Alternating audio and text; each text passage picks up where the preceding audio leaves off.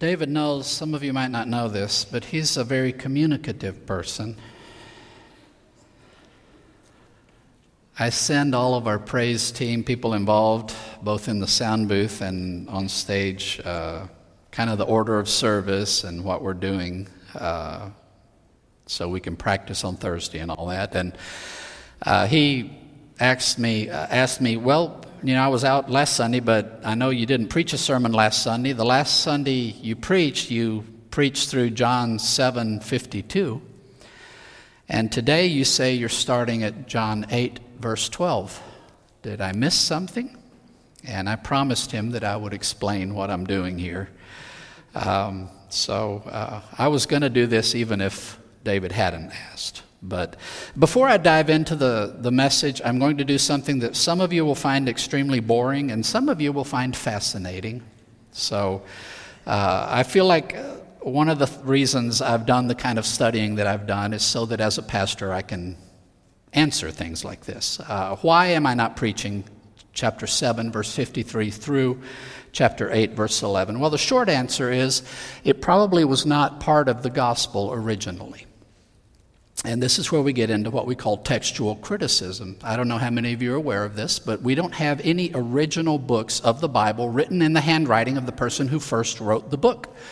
All we have are copies of copies of copies. At this point, for the New Testament, we have a, over 5,000 manuscripts of varying age, going all the way back to 200, somewhere around there. There are some even that go into the hundreds. Uh, uh, in the, into the second century, way back. Um, so, uh, some very ancient texts, and they go all the way through like the medieval period. I guess at some point we stop including them in the count. But uh, over 5,000. What do, what do scholars do? Well, they, they compare all of these, and you'll notice if you're copying something by hand, it's easy to accidentally skip a line or, or double a word accidentally if you lose your thought.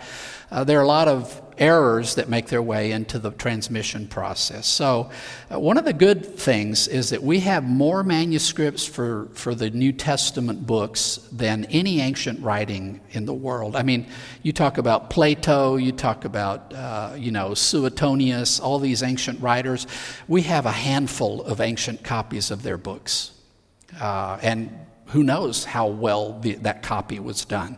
But when you have over 5,000 to compare, you really get to a level of, of certainty that is so much higher because you can see across the board uh, if all these people have it this way and these few uh, manuscripts have it a little different, then these are probably the ones that are mistaken. So, uh, doing that, um, scholars try to group manuscripts in geographical areas based on where they find them.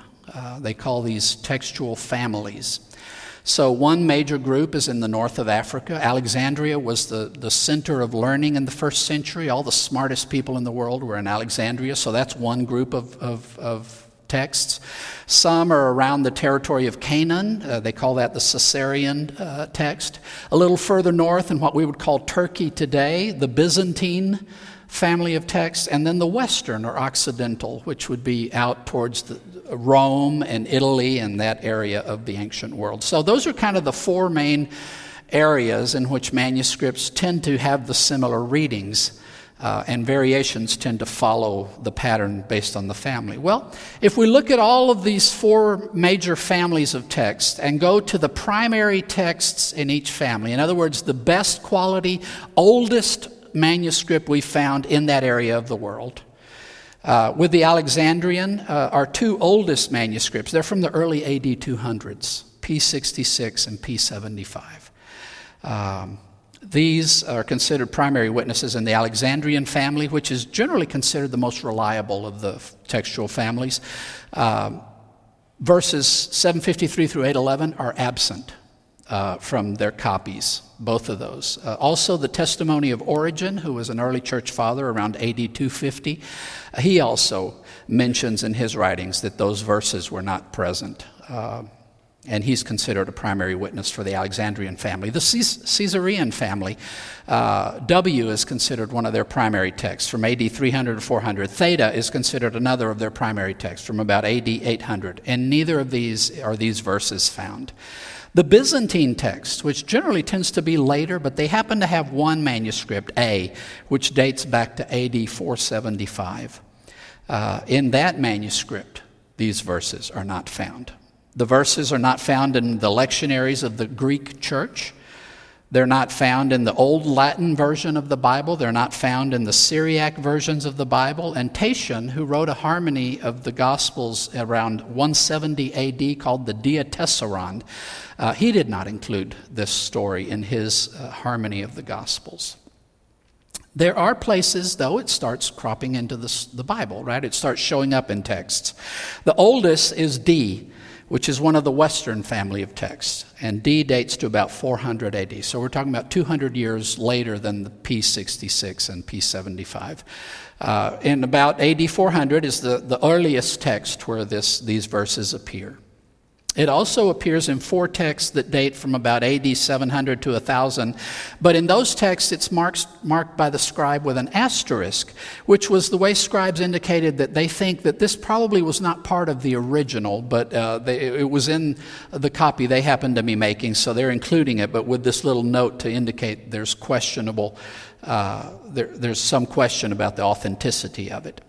One text, uh, Lambda, Lambda uh, about AD 800, includes not, not the whole thing, but just 8 verses 3 through 11, and also puts an asterisk next to it. It also appears in a family of texts known as F13, and this is uh, one of the considered primary witnesses. I believe it's in the Western family. Uh, AD 4, 1000 to 1400, but in this group of texts, it, it is inserted not in the Gospel of John, but in the Gospel of Luke, right after chapter 21, verse 38. There's one manuscript, 225 from AD 1192, that places the verses after John 736 instead of after 752. Another, uh, designated one uh, from about AD 1100, places it after John 21 25 at the end of the Gospel with a critical note. And there's one more, 1333, from about AD 1000, and he, in this manuscript it's placed after Luke 24 53. So, what do we make of this? Well, the witness of three uh, of the best manuscripts in three of the four major textual families uh, all omit it. These verses are not found there. Uh, the one family that does include it and has an old text that includes it, AD 400, uh, is generally considered one of the less reliable families. There was more of a tendency to be a little careless with the copying uh, in that group of texts. But the fact that it shows up so early t- makes a lot of people think that uh, this probably uh, is actually reflecting a genuine oral tradition regarding Jesus.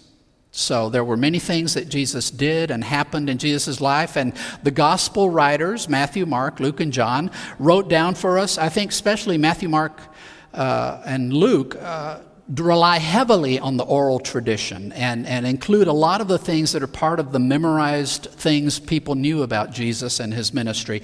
But for some reason, this particular story didn't make it in. They did not include it, and perhaps at some point, somebody fearing that this story about Jesus might be lost, they inserted it into the Gospel of John somewhere around 400 AD.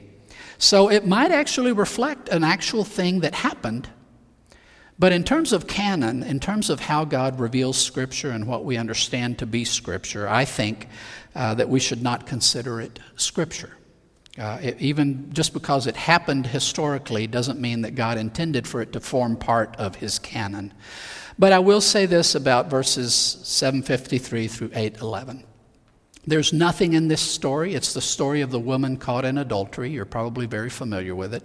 There's nothing in these verses that is heretical. There's nothing here that would change what you think about the New Testament message if you included it in your New Testament.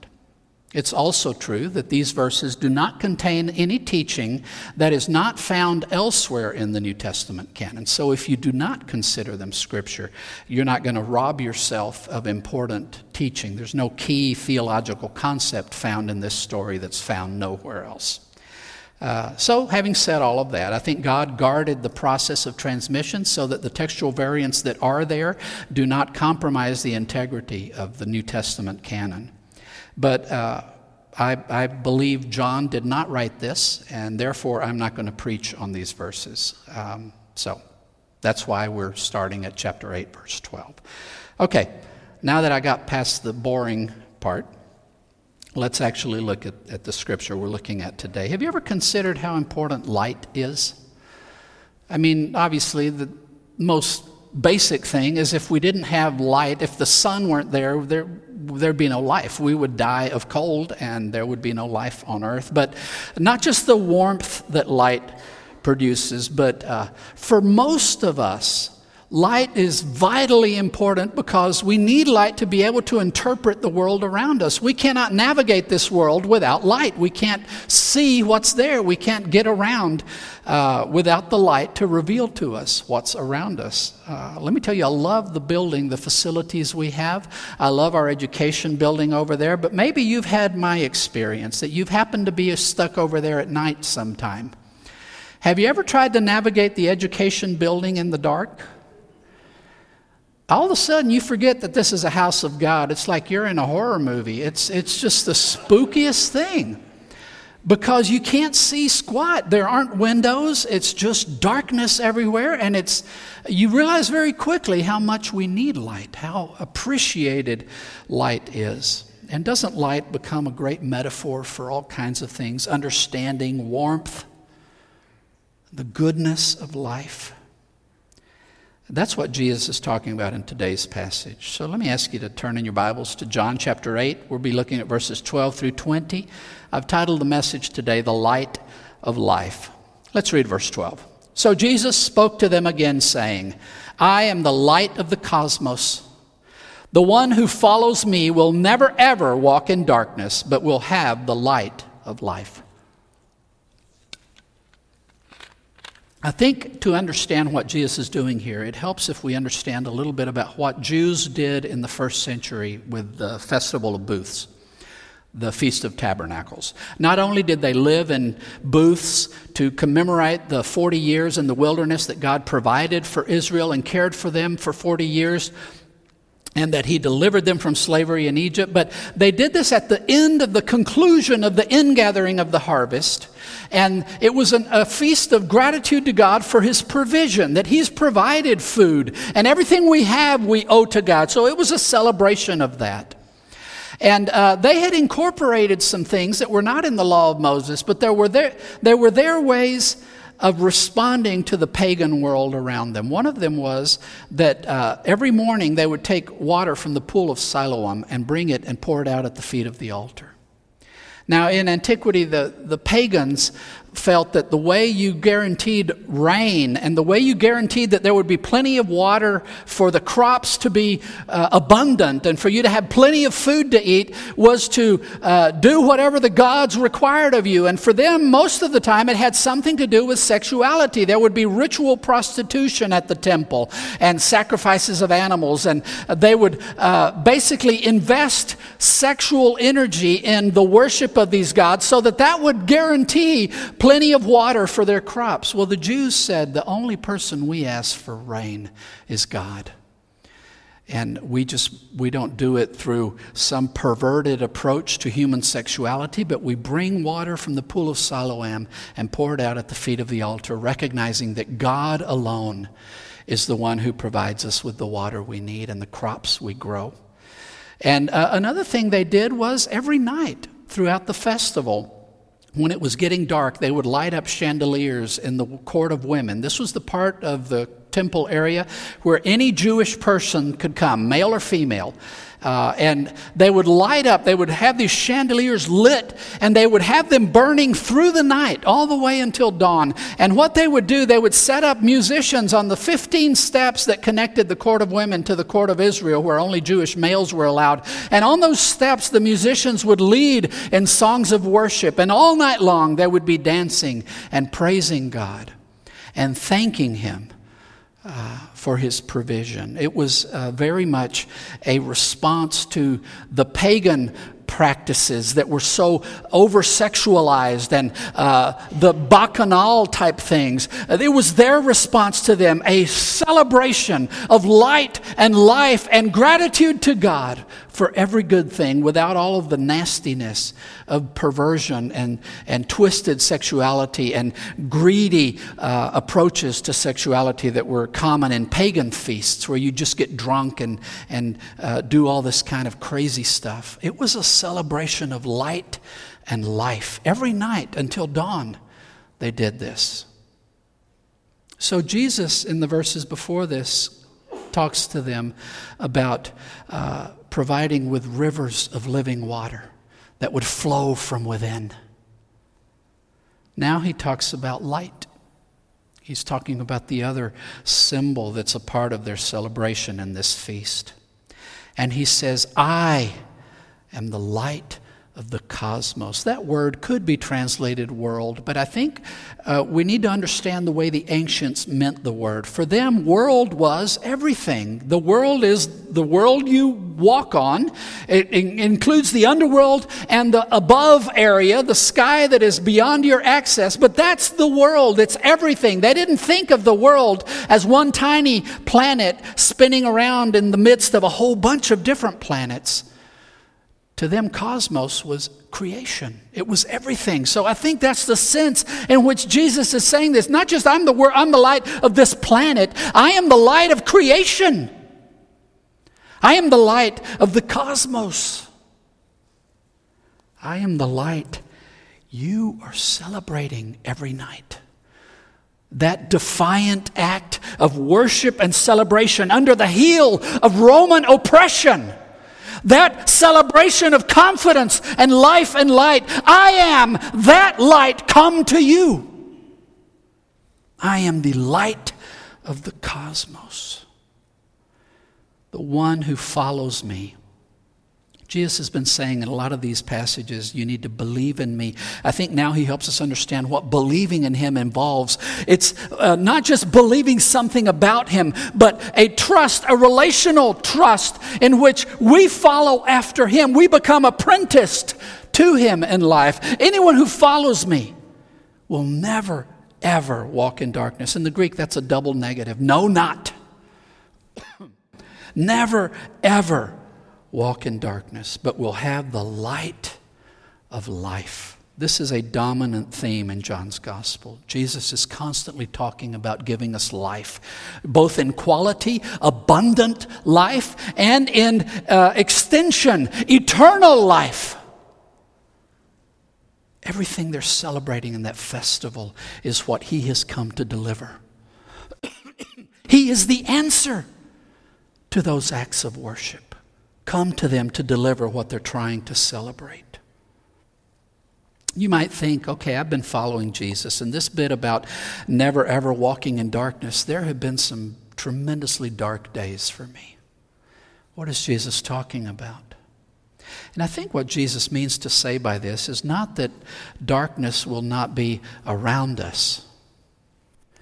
In fact, there are times when He's going to lead us through the very heart of darkness. He's going to lead us through some of the darkest places we could conceive of. What he means is that that's not going to be our true path. We are journeying through, but this is not our place of residence. And the fact that Jesus is our light of life means that no matter where we are, darkness is not the dominant reality of our existence, light is because there's no darkness that can quench the light of life. That is why we can say in Christ we never, ever walk in darkness. Not because we don't experience the darkness around us, but because light remains the, the guaranteeing truth of our existence in Christ. I have a question from this verse. Jesus made a simple offer. Believe in me, and darkness will never be your path. You will have the light of life. Given the continued presence of sin in the world and in ourselves, in what way does Jesus remove us permanently from the path of darkness? Let's keep reading, verse 13. So the Pharisees said to him, You are bearing witness about yourself. Your testimony is not true. Jesus answered and said to them, Even if I bear witness about myself, my testimony is true. Because I know where I came from and where I am going, but you don't know where I come from or where I am going. You are judging according to the flesh. It, I've said this before. These chapters, 7, 8, and 9, are really frustrating chapters because Jesus is continually making these glorious offers of life and light and living waters. I mean, what more could you ask for? God has showed up and answered the prayers of the human race over the centuries. He's come to provide everything we ever wanted. And the response constantly is, That's not true. You're lying. That's not right. Over and over and over. And it gets frustrating after a while. And it's the same here, and it's going to continue into chapter 9. Jesus has just said, This thing you're celebrating, it's arrived. I came. I am the light of life. God has heard your pleas, and He's here. They say, You're bearing witness about yourself, you're lying. Now, it is true. If you're the one testifying on your behalf, your testimony is suspect, right? Because people tend to bend things to their own advantage. But to assume that just because Jesus is saying something about himself, he has to be lying is quite a stretch. It is possible for a person to say something accurate and true about himself. Just the fact that Jesus is talking about himself doesn't mean he's lying. And Jesus doesn't back down. He says, You know, even if I'm the only one bearing witness about me, I'm telling the truth. And I, love that Jesus kind of challenges us to show exactly where it is he's lying to us.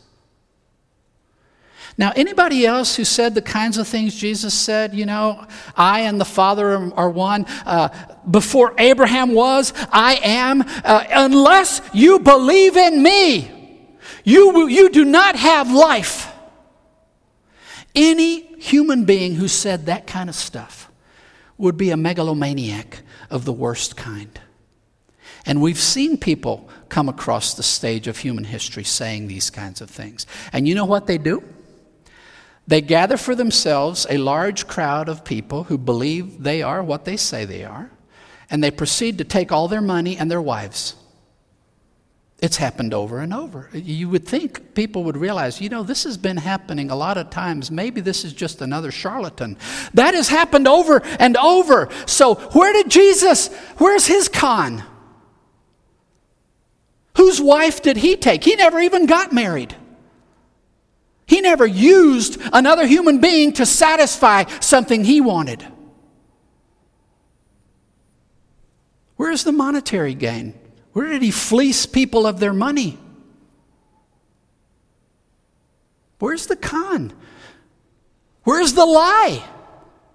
And we're left with the uncomfortable question. Maybe, even though what he's saying is audaciously, absurdly grand, what if he's telling the truth?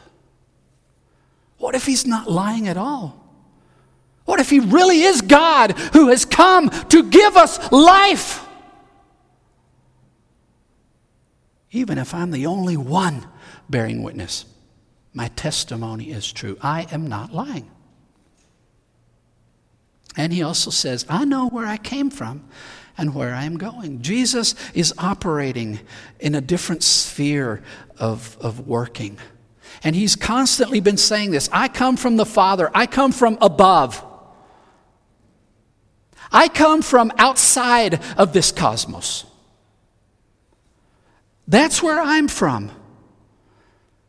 I know exactly where I come from, and I know where I'm going. I know what I'm here to do. I'm not here on earth trying to figure it out the way all of you are. I know exactly why I'm here. I know what's ahead. I know I've come to die. I know I've come to shed my blood.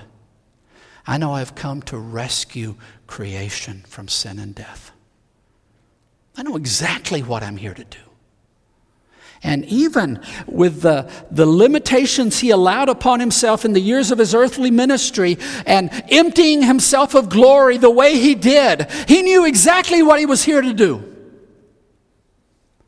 And his frame of reference was the heart and mind of God. That's what was grounding everything about him.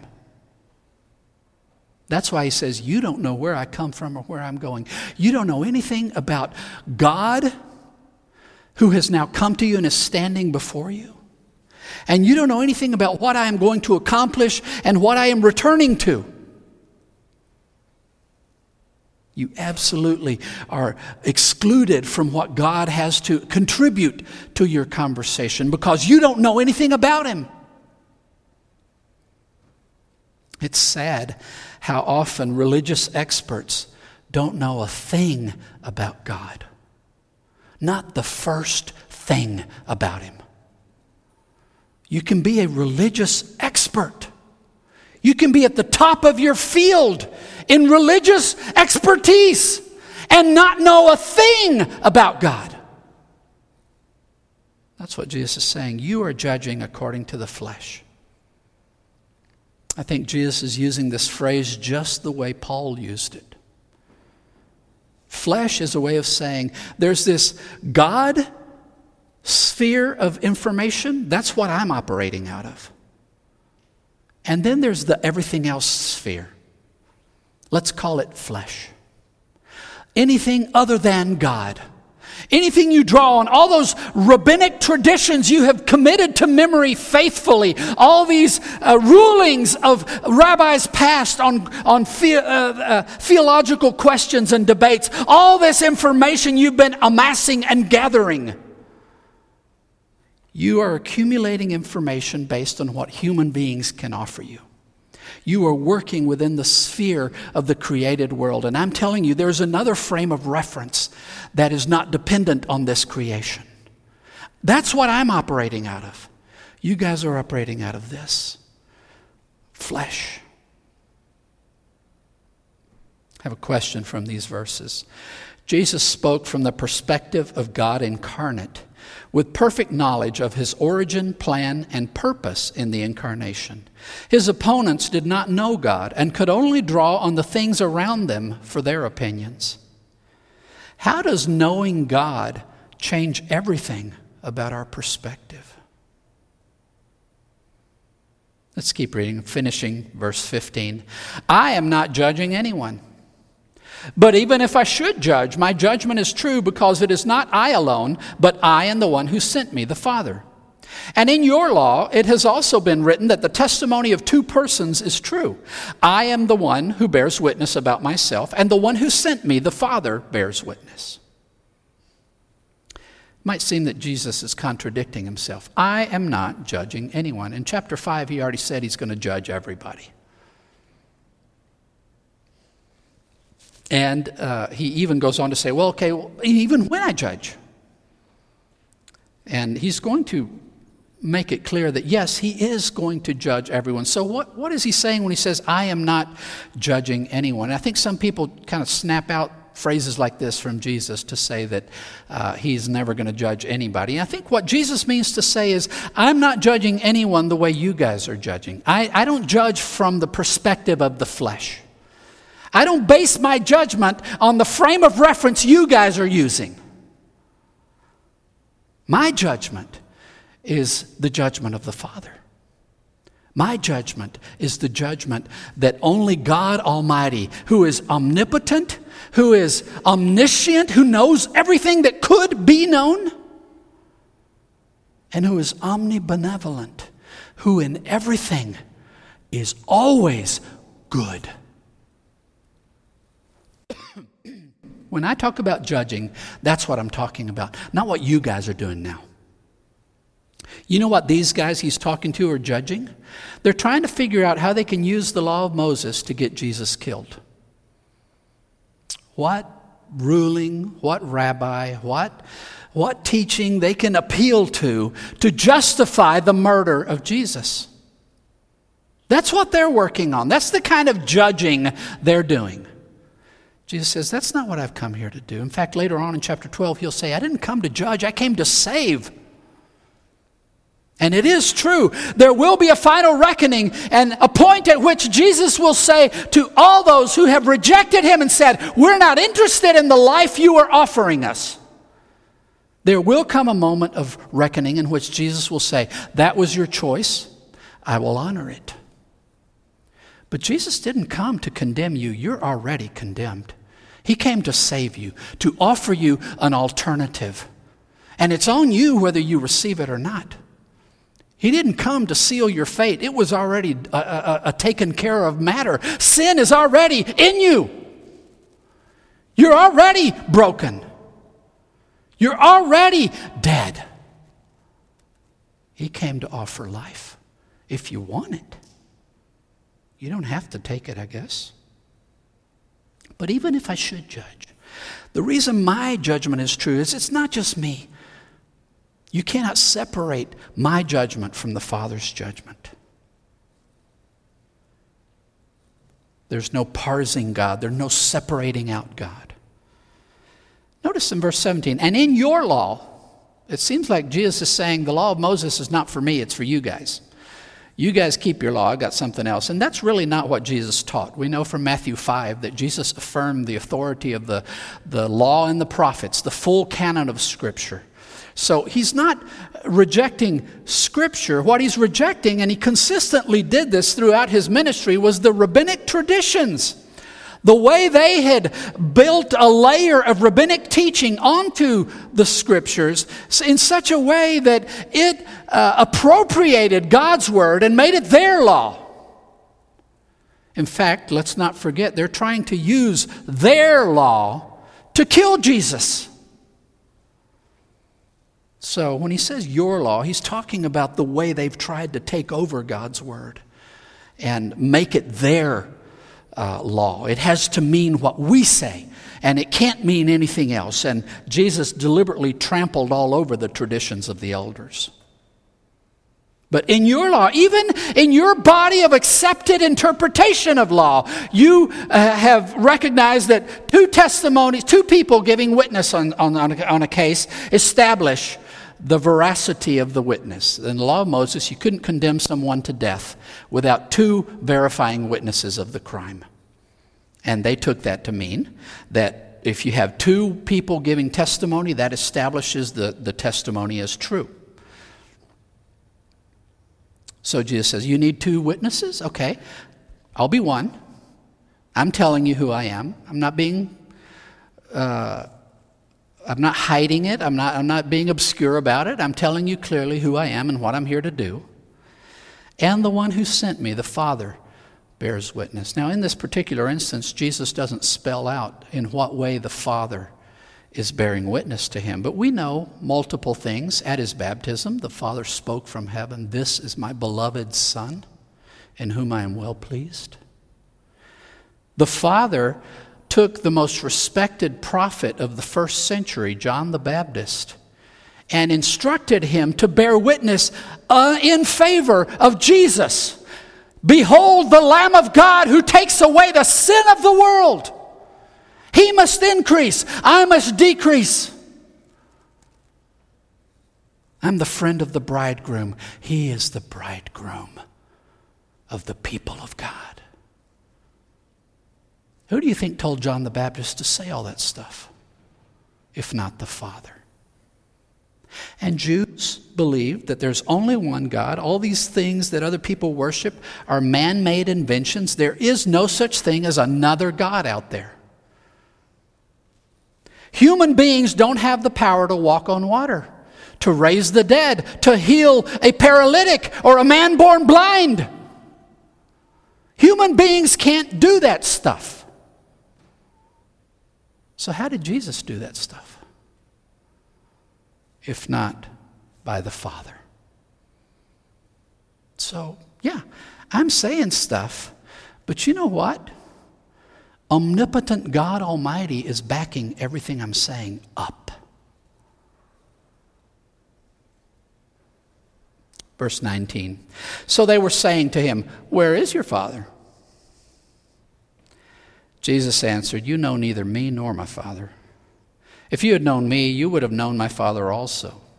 These words he spoke in the treasury, teaching in the temple, and no one seized him because his hour had not yet come. There are two things they might have been saying with that question, at least, possibly more. I can think of two things. Uh, when Jesus says all this about his Father, and they know he's talking about God.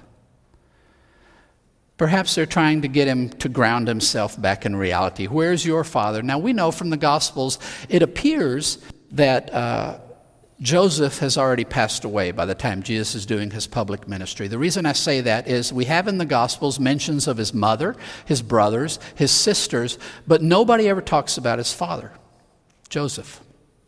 So uh, it's very likely that he had already passed away by the time he's doing his public ministry. So perhaps this question is simply their way of saying, uh, who, who exact, where is your father? As a way of kind of grounding Jesus and reminding him, wait a minute, you have a, a human father just like everybody else does. You didn't just pop up here out of nowhere. You uh, have, you were uh, begotten by somebody just the way we all are. Maybe that's what they're saying. Maybe it's a little more nefarious than that. Maybe they've heard rumors. Maybe they've been trying to dig up dirt on Jesus. And in a small town like Nazareth, I'm sure that there were people who remembered that Mary got pregnant before she was married. You know, a small town like Nazareth, that kind of thing doesn't stay a secret. Uh, and she left the town when she gave birth to Jesus. She was in Bethlehem. But um, surely there were whispers as to what exactly happened, who might be the father, because Joseph was such an upstanding, nice guy. Surely it wasn't him. What, what did Mary get into? I'm sure that might be something in the background here. And maybe they're saying, Jesus, you don't even know who your father is. What do you mean, God's your father? You're not even a legitimate child. That might be what they're insinuating with the question. Either way, they're clearly not suggesting that God Almighty is his father. Where's your father? And Jesus, again, doesn't back away. You don't know me, you don't know my father. If you knew me, by knowing me, you would already know the Father.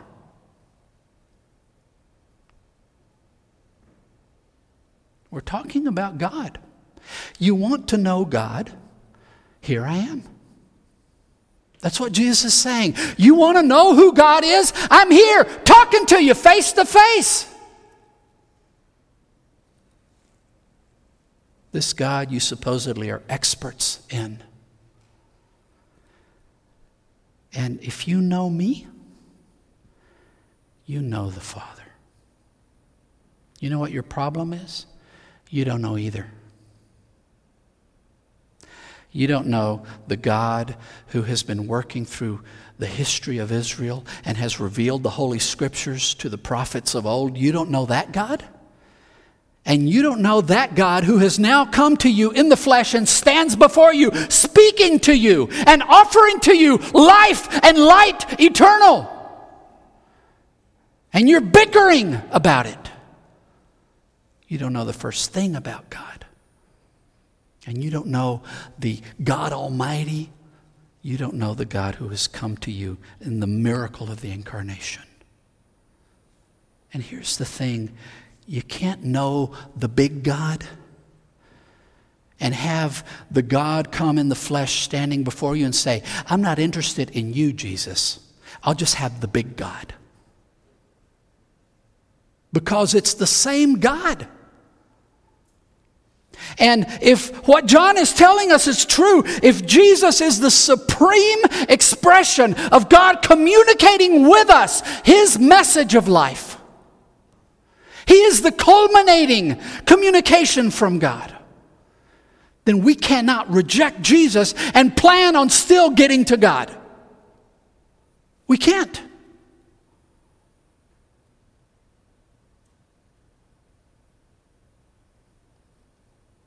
John says once more. He said this right there in the temple. And he basically equates himself with God the Father. And yet nobody arrested him. You know why? It wasn't the right time. And here's the thing God is sovereign, He runs the universe. Sometimes we forget it because He has given us a lot of leeway. There are a whole lot of things He lets us do, horrible, terrible things. But you know, when the fate of creation hangs in the balance, God says, it's not going to happen until I say it's going to happen. And Jesus' arrest will not happen until it's the right moment. They, they want to do it right away. They would love to have him dead now. But the Father does not allow it. His hour had not yet come, therefore, nobody was going to be able to arrest him until the right moment arrived. Have a final question. Jesus and the Father are one God at work among us in two ways. To refuse Jesus is to refuse God and his offer of light and life. The religious experts in Jerusalem felt they didn't need Jesus to find God. How do people try to find God while rejecting Jesus today? Jesus came to answer the cry of our souls. He came to give us life and light, to free us from darkness not just the darkness in the world around us. Let's be honest. The darkness we carry within, that's the most troubling bit of it. That I'm my own worst problem. He came to make it so that I never have to walk in darkness. He is the light of the cosmos and wants to illuminate our lives perfectly forever if we will follow him. Darkness will never be our path.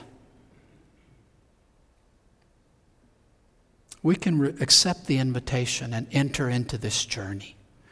Or we can quibble and argue and fight. We can debate. We can try to rationalize our selfish patterns of living and our non need for rescue from sin.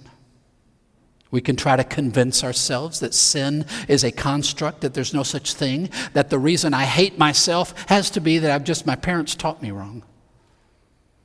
It's somebody else's fault. But if you recognize there's a problem, Jesus says, I've come to solve it. Everything he said has been backed by everything he did. There are people the world over today who can bear witness, I'm one of them, that my life has been radically transformed by Jesus. I know what I was, I know what I am. And He's the only reason for that difference. I know it. He doesn't just talk about life and light, He delivers it. I want to invite you today, if you don't know Jesus as the light and the life of your world, that you surrender your heart to Him today and let Him become that to you. Let me say a word of prayer. Lord Jesus, free us from darkness, bring us your light, fill us with your life. Give us the courage to see through our own lies to the truth you place before us. And help us to latch onto you and nothing else in this life. We love you, Jesus. It's in your name we pray.